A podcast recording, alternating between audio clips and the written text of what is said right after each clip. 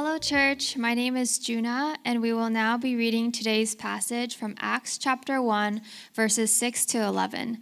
Please follow along in your own Bible or on the screen.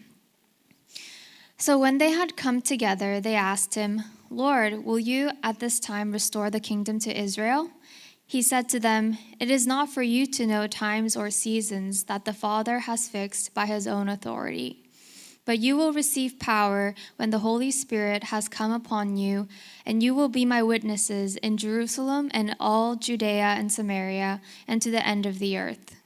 And when he had said these things, as they were looking on, he was lifted up, and a cloud took him out of their sight.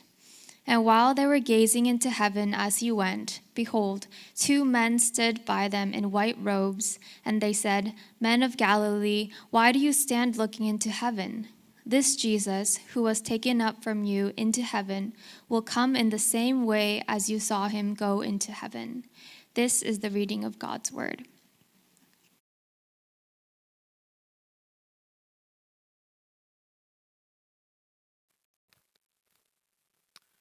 All right. Uh, well, good morning, everyone, and welcome to True North Church. My name is Jay Song, and I'm the lead pastor here, and I'm wonderful to see you guys and glad to welcome you guys here as well. Uh, for those of you guys that are joining us for our picnic, um, the grass area is really wet in certain parts. My shoes, my socks are drenched. So uh, just warning you guys, okay? But have fun. Um, just on the sides, the middle's okay. So just letting you guys know. And your kids will probably get really wet too. So uh, enjoy that.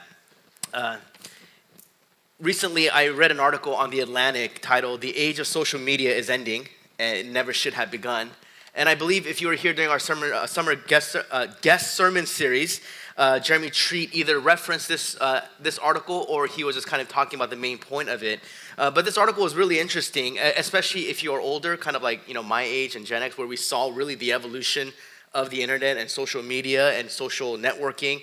Uh, but this article kind of just kind of really pinpointed this idea that um, how social networks it first began, and then around 2009, according to this article, there was a transition where it became social media, right? And um, you know, my first experience with the internet was when I was in high school.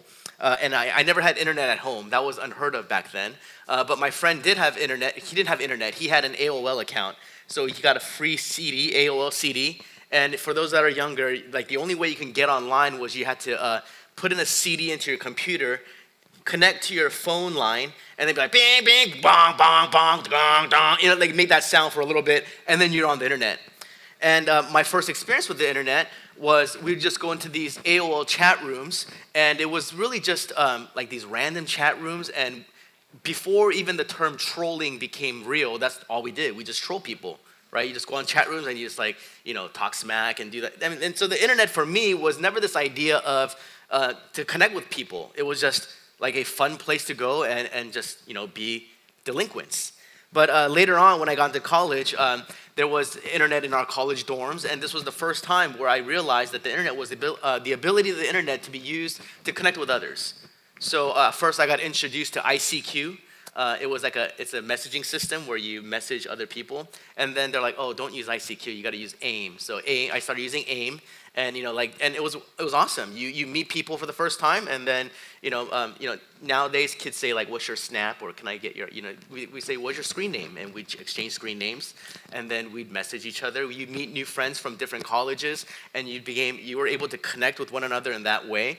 And after I graduated college, uh, it morphed into Xanga. Uh, Xanga was like a blog slash slash networking thing where you just kind of like you know write your thoughts, but then people give you um, man was it high fives? I forget what it was. Dang it, I forgot what it was. They give you stuff, right? They like your thing, right?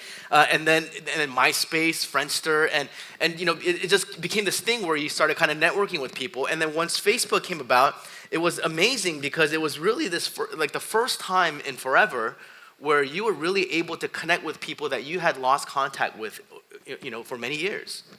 So for me, um, you know, people that I didn't, uh, that I haven't seen since middle school, people that I hadn't seen since high school, uh, I was able to see, you know, connect with them later on in life and see that they got married and they had kids, and it was it was a a really wonderful time. And you know, being on Facebook was so amazing because I got to you know connect with people that I you know I haven't seen in like 15 years.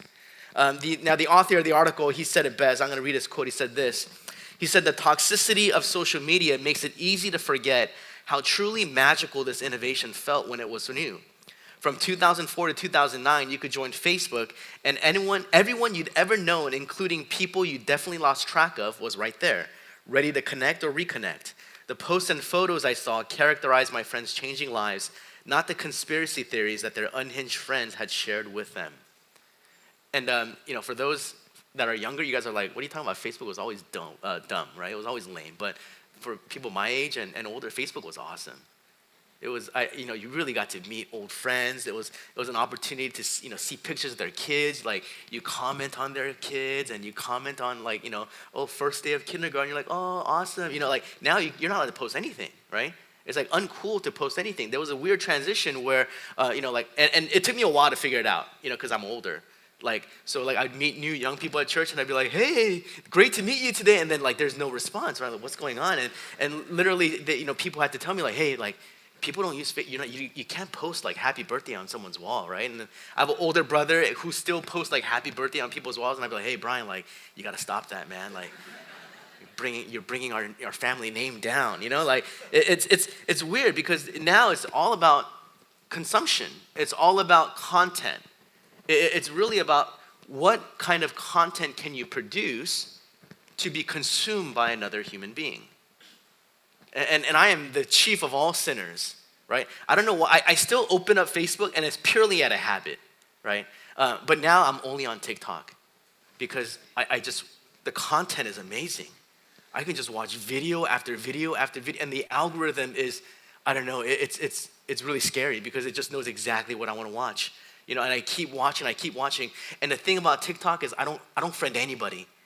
And I have a weird screen name so that no one can know who I am. But then, you know, like because TikTok's not about networking, it's just about watching content, right? And even on Instagram now, I'm just, I, I don't care what my friends post. And sometimes when I'm on there, I go, oh, how dare I look at my friend? No, I just want to see the content that's out there, right? Because that's, that's what social media is all about now. And I'm only on TikTok because I, I, I, can, you know, kind of like act superior to my older friends who are only on Instagram. like, dude, I saw that video like two weeks ago, you know? Like, stop sending me old, old material.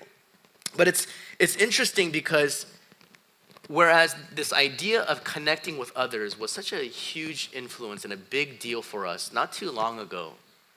Now it's all about content, information dump. It's all about uh, uh, you know platforming yourself. It's all about procuring the very picture that you want or the very video that you want, so that in the hopes that it might go viral, right? I only post a, a couple videos on TikTok, hoping that it will go viral, but it, it never does. You know, and not that I want it to go viral, but kind of, you know, but you know, we all have that, right? We all want our videos to go viral, right? But so, and, and here's the thing, like the, the culture of social media, it's really infiltrated a lot of different areas of our lives. Where now this idea of connecting with real people is no longer a top priority for us, but we see this idea of, of just dumping information or creating content or being consumers and, and, and even has infiltrated the church. The way that we view our idea of witnessing and evangelism, the, the, the way we see how ministries work, oftentimes is no longer about a people to people connection, but it's really become about how can I platform myself or, or be an influencer or how can I be a person that will be able to uh, uh create content for the masses to see something that is entertaining. You know, I, I saw a video clip recently that uh, Pastor Eugene sent me. Uh, this big mega church, um, th- uh, it was awesome. Like they had lasers and lights and everything, and and then they this the pastor was playing Super Mario Brothers on the big screen, and then it was like, and then like, and then he, they made his character as Super Mario, and he's in the video game, you know, like, and that was the sermon. I was like, dude, that's impressive, how awesome that is, but it's also kind of scary that we, we've turned into a group of people who desire to be entertained, who desire to be able to consume a content and, and media that will keep us engaged without really understanding that this idea that God had for us to be witnesses in this world was so that as human beings we can connect with one another. So now, as we continue on in our sermon series uh, uh, with, our, with our vision of the church, uh, we're going to talk about what it means for us to be witnesses in Judea and Samaria and to the ends of the world. So last week we talked about what it meant to be uh, our witnesses here in our Jerusalem. And now today we're going to talk a little bit more about what it means for us to be witnesses in our community at large and then witnesses to the ends of the earth and to the, to the rest of the world. So we're going to look at this idea of being witnesses and we're going to see how even uh, in the church before social media, before the internet, this idea of being witnesses was, was really kind of morphed into more of a information dump and less about connecting with people. That this idea of being witnesses became more about uh, presentations and, and entertainment and less about connecting people to people with the hope that the love of God would be able to be expressed. So, first point is this I'm going to talk about really the, the traditional view of outreach and missions that maybe many of us uh, grew up with. And we're going to see how that has kind of really strayed away from what we see in the book of Acts. Then we're going to talk about uh, just how connections with people is really the main aim of our witness. And then I want to give a, just a little, little breakdown of what we hope to envision for our mission here at True North. So, point number one the traditional view of outreach and missions. Um, to kind of give, give you a context, I'm going to explain what, what, what my context comes from. Uh, my first experience with missions and, and, and, and outreach was in ninth grade. Uh, when I was in a freshman in high school, our church went on a one week mission trip to Mexico.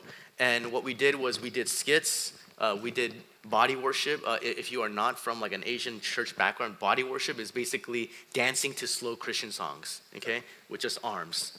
Maybe a step, you know, maybe. Like if it's a little faster, you know? It's, it's, it's kind of a, I, I realize that this is not a broadly Christian thing. It's just more specific to uh, uh, Asian Americans. But it, it's a weird thing. We did that, and we put on VBS, Vacation Bible sc- uh, Schools for the kids.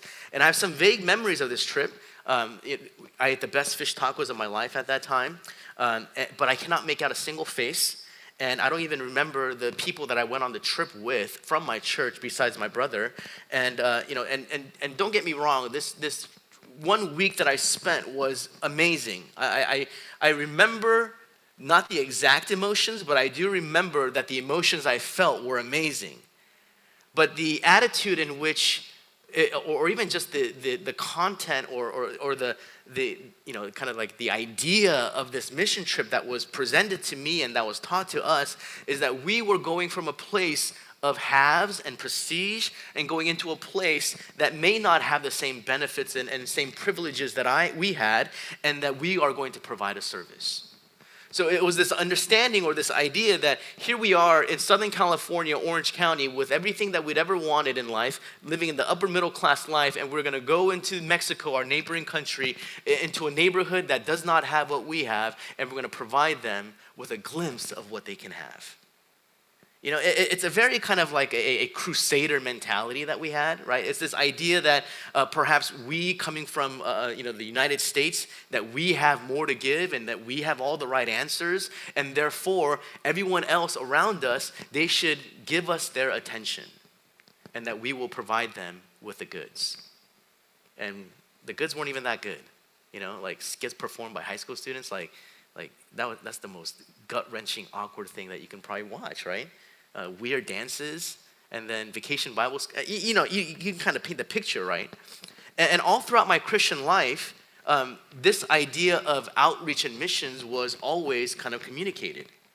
So we would do homeless outreach, where we'd go out, uh, you know, kind of to areas uh, around our around our community where homeless people would gather, and we'd provide breakfast. And and and that in itself is good. But the attitude or this idea that we had that this is what we should do because we are now providing a service, but in terms of making connections with the people, that was that was unheard of.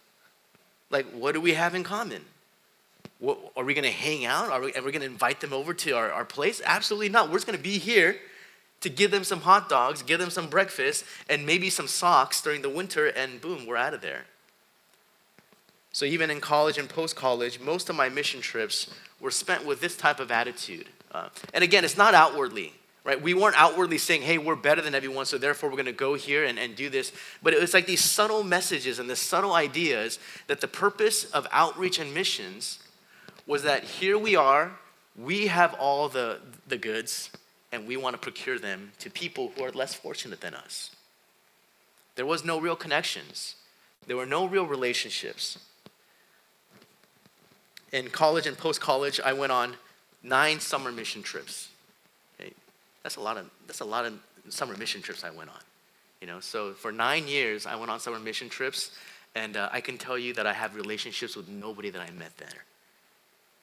No, and, and if we can be honest with ourselves, and if you've been on a summer mission trip before, and, and, the reality is, is now it's kind of a business for these Christian ministries to, to provide the best summer mission trip possible. And it's almost kind of like a glorified retreat, right? And because of the experiences that we had as we grow, we want our children possibly to experience those things. So we might look for a church and be like, hey, can we go? Uh, we're going to go on a mission trip, you know? And so, and again, not to say that summer mission trips are bad, but perhaps we've lost our aim. Perhaps we've lost the main reason and the main goal of why we do these things. Because what Jesus proclaimed for us is that we will be witnesses. We will be people who will make connections with, with others with the hopes of sharing with them who Jesus is. Not just so that we can have an experience of altruism, not just so that we can feel good about ourselves, not just so we can feel that we've accomplished something or provided a service to those that are less fortunate than us, but that we, along with everyone else in this world, that we are all created in God's image seeking connections with one another. Now, the reason why I believe that oftentimes we have fallen into this idea of what a witness is, is because oftentimes um, what is highlighted in churches are the passages in the Bible that fit this mode while ignoring the less glamorous descriptions of what witnessing looks like. Right, so oftentimes when we, we look at the book of Acts, we might highlight uh, Apostle Peter's sermon at, at Pentecost where thousands of people came to know Christ. And it's often in this, in this mode where it's like one person standing up on stage, and I know I, I, ironic, right? But one person standing up on stage giving this powerful message, and then thousands of people coming to know Christ. And if you are my age or older, we under, you know, we, we grew up in the context of, of the Billy Graham crus- the Harvest Crusades, where we'd fill baseball stadiums and football stadiums, and they'd have Christian bands play. Billy Graham would give a message, and then he would invite everyone else onto the field to accept Jesus Christ. I would, I, you know how many times I went on the field? Like five times. Because I want to go on the base. I want to see what a professional baseball grass felt like. You know, but, and we think that that was the main mode in which God desires for us to be witnesses. When in reality, those are the special modes. The normative way in which we minister and witness to others is through the close, intimate connections and relationships that we are able to build. So in Acts chapter 2, verse 42, says this, and I, and I think this is a much more better picture of what ministering and, and connecting with others looks like. It says, And they devoted themselves to the apostles' teaching and, and, and the fellowship and to the breaking of bread and the prayers. And all came upon every soul, and many wonders and signs were being done through the apostles. All who believed were gathered together, and all had things in common and they were selling their possessions and belongings and distributing the proceeds to all as, as any had need. This is not very glamorous, right? But, but outside of Apostle Peter's sermon after Pentecost, uh, it, you know, in between Stephen's martyrdom, we have the everyday normal witnessing of the saints here in the book of Acts. That they gathered together daily, that they broke bread, that they spent time together, that they shared their resources, that they really lived life with one another. And I believe that the connection that connections should really be the aim of our witness. The goal of our witnessing to the people outside of the walls of church is through deep and intimate connections. Now, oftentimes, um, when we look at Jesus' ministry, uh, the ministry of Jesus is often highlighted where he's like speaking to the crowd, right? Where he's feeding the 5,000 where he is, he is you know, debating with the Pharisees. He's in the synagogue and there's a large crowd gathering. And you think that you know, all of his ministries were, were perhaps just him speaking into a crowd and, and then boom, they take him backstage now. You know, and bring him back onto stage for an encore. And, you know, like we, we have this very presentation oriented idea of what ministry and evangelism looks like. But in the Gospels, what's highlighted are the main stories, and in between those main stories are, is the normative way in which Jesus spent three years every day with his disciples and those that he was close with. And even in the times when he would have intimate relationships or intimate conversations and, and you know kind of encounters with certain people, it was never Jesus kind of just dumping information and be like, hey, where do you think you're gonna go when you go to when you die? Like, are you gonna go to heaven or hell? And, and he, here's the, the Roman road. Here are the four spiritual laws. Boom, now you believe, come follow me. It, it was, it was really a, a, a kind of a surgical dissection of the context that they were in and his godly ability to be able to connect with them at a level that was unmatched. Now, um, I don't like speaking on this passage because it kind of triggers me, and you'll see why. But uh, Luke chapter 19, verse 1 through 10, we, we see a little uh, uh, kind of example of Jesus doing this. In Luke chapter 19, verse 1 through 10, I'll read. It says this He entered Jericho and was passing through, and behold, there was a man named Zacchaeus. He was a chief tax collector and was rich. He was seeking to see who Jesus was, but on account of the crowd, he could not because he was small in stature. So he ran on ahead and climbed up into a sycamore tree to see him, for he was about to pass that way. And when Jesus came to the place, he looked up and said to him, Zacchaeus, hurry and come down, for I must stay at your house. So he hurried and came down and received him joyfully. And when they saw it, they all grumbled. He, was, he has gone in with a guest. To, uh, he has gone in to be the guest of a man who was a sinner. And Zacchaeus stood and said to the Lord, Behold, Lord, the ha- half of my goods I give to the poor. And if I have defrauded anyone or anything, I restore it fourfold. And Jesus said to him, Today salvation has come to this house, since uh, he also is a son of Abraham. And the Son of Man came to seek and save the lost. Uh, I performed the wedding yesterday and um, the groom is pretty tall.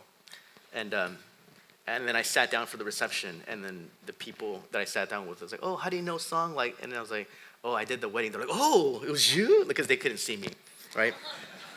Um, and the reason why I don't like preaching on this passage is because you know, in college, my friends be like, "Ah, oh, you're Zacchaeus," you know, like, ah, I get it, okay.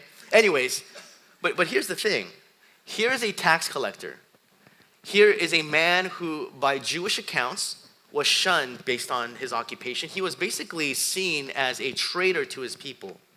He has heard about Jesus. He goes and, climbs a tree because he just wants to get a glimpse of this man. So even before an encounter, he knows that there's something special about Jesus. Jesus, you know, because he's God, he knows that Zacchaeus is up on that tree, and he says, Zacchaeus, hurry, come down, for I must stay at your house today. Now, this might not seem like anything to us, but what we have to understand is that in the Jewish culture and the customs, that eating and dining together and staying at someone's house was one of the deepest, intimate things that you can do with somebody. The reason why the Jewish people were not allowed to eat with Gentiles. The reason why the Jewish people said that they, can, you, that they were not allowed to eat with anyone that is unclean, anyone that had leprosy, anyone that had some sort of disease or illness, or anyone that was in sin, was because the connection that one would make from sharing a meal together was so intimate that they would not want that to occur. So when Jesus calls down Zacchaeus, a tax collector, someone whom the Jewish people would see as a traitor and possibly unclean, one who probably was not uh, accepted into the synagogue based on his occupation and therefore was not able to uh, you know, give offerings for his sin, someone who was outcasted by his very uh, people, Jesus says, Come down, for today I am going to stay at your house. He did not start off with, Hey, Zacchaeus, tell me about the Ten Commandments. Tell me what you believe about God the Father. Tell me what you believe about Moses the Pentateuch. No, he said, let me first connect and build a relationship with you. Now, I'm sure that in this time of, of, of, connection that Jesus was able to, to say some very wise and truthful and, and, and heart penetrating things. It's not recorded, but I'm sure it was because what, what we see is the result where now Zacchaeus repents he says he's going to return everything that he has ever defrauded anyone of fourfold.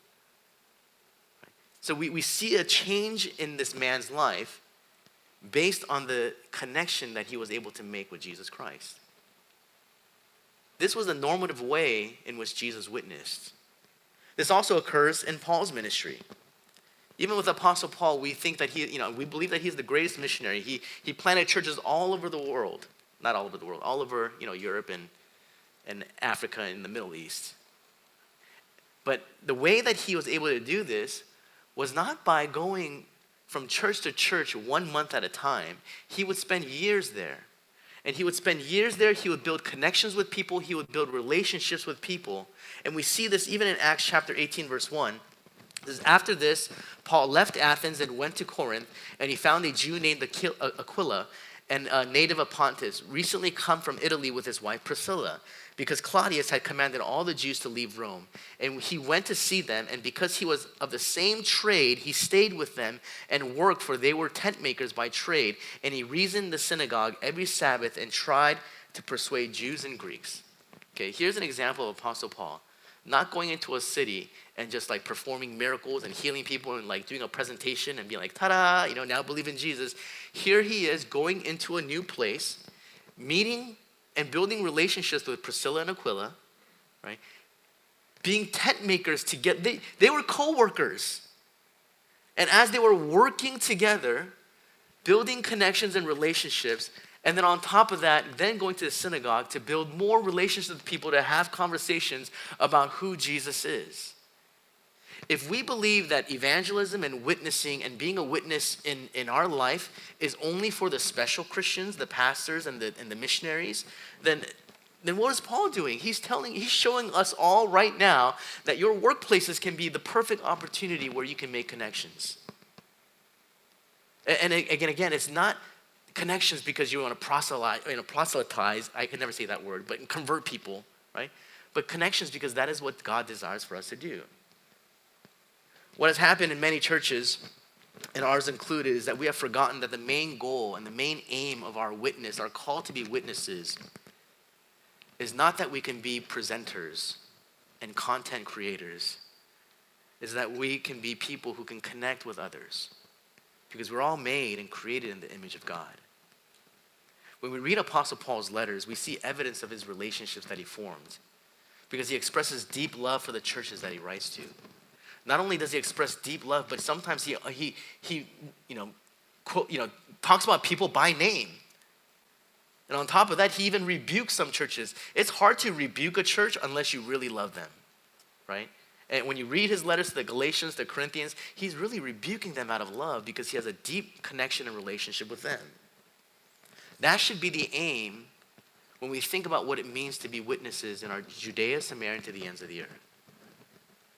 So, now what is our plan for our church? What is our plan for us here at True North? Uh, uh, what is the vision that we have when we think about missions at True North? Now, number one, um, what I envision is that we become a church that seeks to build relationships and connections with the people in our community. Now, here's the thing we often say we're, all, we're, we're too busy. When I first came here to the Bay Area, there was a level of deference I had to, to tech workers. Like, wow, you guys studied hard. You guys, you know, got awesome jobs. So, like, I, I really don't want to, like, bother you guys. You know, like, kind of follow Jesus and kind of, you know, what, but you still do good at your job. But, you know, I, I think that's all bogus because the pandemic really proved how much time you guys really have. Okay? Absolutely. Right? If you guys can work remotely and then play golf on the weekdays and then you know go hiking and you know like try all these food like you guys have all the time in the world right?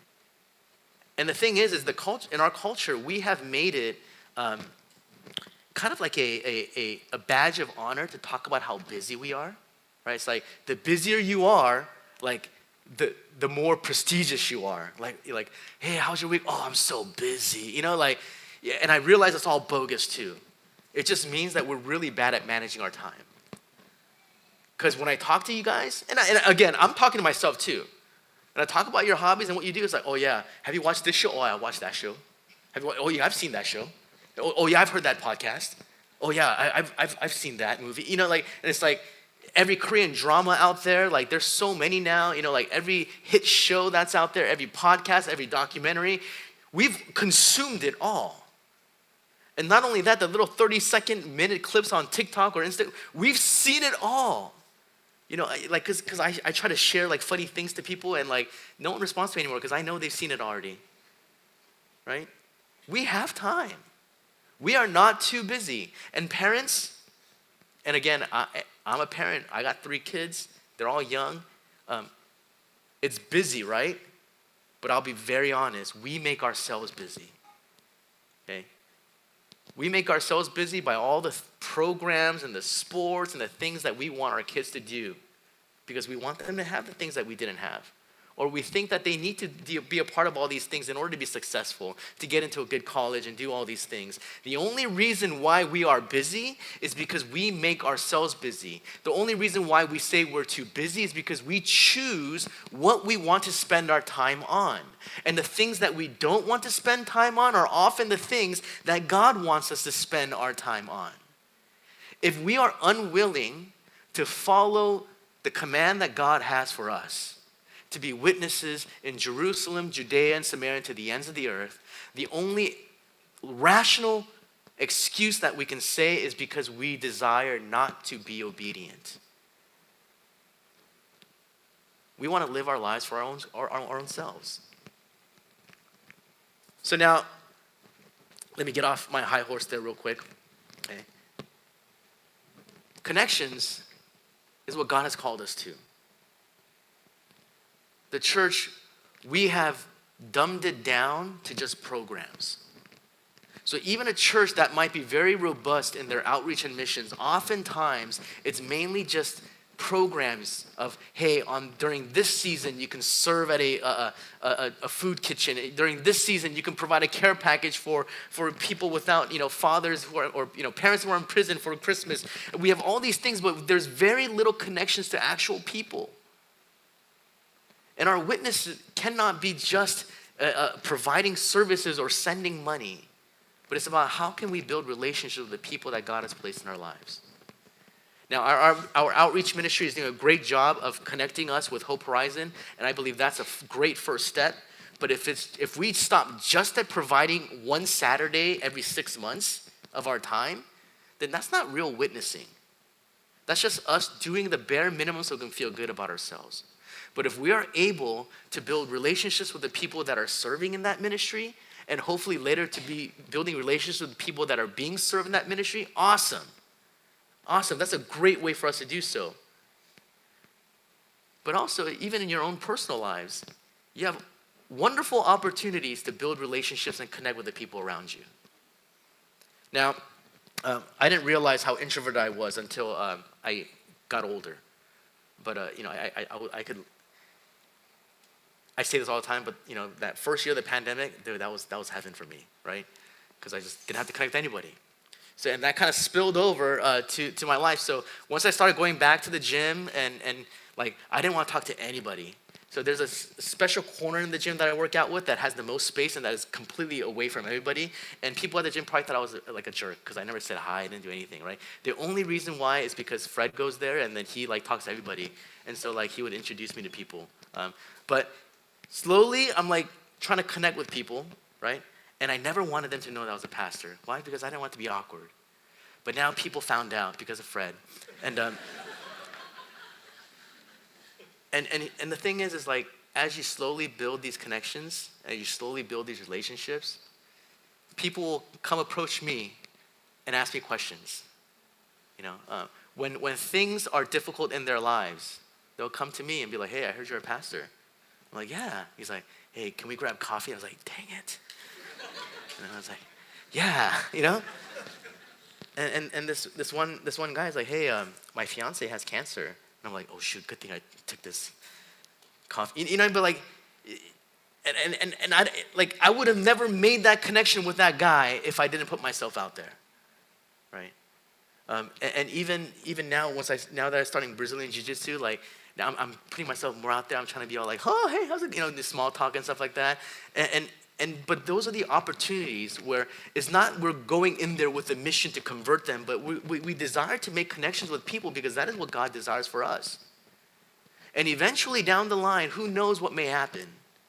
There might be an opportunity for you to share, or there might be an opportunity where they desire to share about themselves or, or ask you questions. And I think this is the best form of witnessing that we can have in our culture today because we're a post Christian nation. Gone are the days where we just, you know, present and, and build the biggest, best show that we can and people are going to come. No, that's not going to happen. We have to be the ones who go out and build these relationships with people in order to eventually have the opportunity to share with them who Jesus is. um, what I envision for the church in terms of extending and seeking to connect with uh, uh the rest of the world is that we hope to make connections with missionaries and their ministries. So, what does that look like? Uh, I believe, number one, um, by next year, we should have at least one or two uh, full time missionaries that we support as a church. And not just sending money to them, but where they can give us reports, where, where we can watch videos of them, where we, at least as a church, would know what they look like and what they're doing, what their names are, so that there would be relationships built with them. Not for the purpose of sending teams to them, only if they want. Okay, we can send teams, but that's not our main goal. Our main goal is that we will build relationships with them. Uh, I'm going to be visiting a missionary uh, in Indonesia soon, and hopefully uh, that's somebody that we can connect with as a church. I don't have all the answers. I'm just kind of paint you a big, broad picture, right? But, and together I hope that we can figure out, well, what is the best way for our church to actually understand the vision and the mission that God has to be witnesses in this world, in this culture. I believe evangelism and mission is very different in our culture now than it was even 10, 20 years ago. And for us to continue to do what we've been taught to do, it's not going to be as effective. Now, as we continue on our service, uh, we're going to continue on with uh, um, the sacrament of the Lord's Supper and communion. Now, um, the front is, is wine for those uh, that would like to take wine, and the back we have we have juice. Uh, but as we talk about communion, I want to kind of tell this uh, story. Again, uh, the internet is not always bad because I saw this on TikTok. Um, but I want to share the story of, of what communion is about. Okay? So, when a Hebrew boy wants to marry a Hebrew girl, they will negotiate the bride's price. Um, the boy will sit down with the girl in front of the entire family, and the boy will offer up a, a cup of wine, saying, This is my covenant to take you. Uh, this is my covenant if you take and drink. If the girl drinks from it, uh, it's like her saying, Yeah, I, I do. I accept your proposal. Uh, if she does drink from that cup, then uh, the girl will go off back to her home, and the boy would go back to his father's house uh, to build an additional room so that they can get married and live in that room. Right? Uh, they are not allowed to see each other during that time, uh, but the boy would be able to send his best man to communicate to her on his behalf. So if there's any anything that he needs to communicate, he would send his best man on his behalf. Um, at a certain point, when the father sees that the room is, is completed or is good enough, he will look at his son and he will say, Hey, son, you are done building. Go gather your groomsmen and bring your bride, and we will feast. Now, Jesus, he takes his disciples, he sits them down in a room, and with a cup of wine, he says, This is my covenant. You take and you drink. And he says, I am going to go to my father's house to prepare a room. He says, There's many, many rooms, many mansions in my father's house, but I'm going specifically to prepare those rooms. And when I am when I'm done, I will return. He says, But don't worry, while I am gone, I'm going to send you my best man, the Holy Spirit, so that you are not alone, and he will be there to communicate to you on my behalf. And when the rooms are completed, God the Father will look at his son and he will say, Son, go and receive your bride. He will gather up the angels, he will blow the ram's horns, and he will come and receive his bride. When we take communion, this is a ratification and a reminder of the fact that Jesus is our groom and the church is his bride. When we take the cup and we drink, we are ratifying this covenant, saying that I have promised myself to the groom, Jesus Christ and we await the return of our groom to come and receive his bride. That we await the day when the Father will finally say to Jesus, Go and receive the church. So when you take the wine, when you take the bread, it is a reminder of that. It is a joyous occasion. It is an occasion of celebration. It is an, uh, an occasion to be reminded of the gospel of Jesus Christ.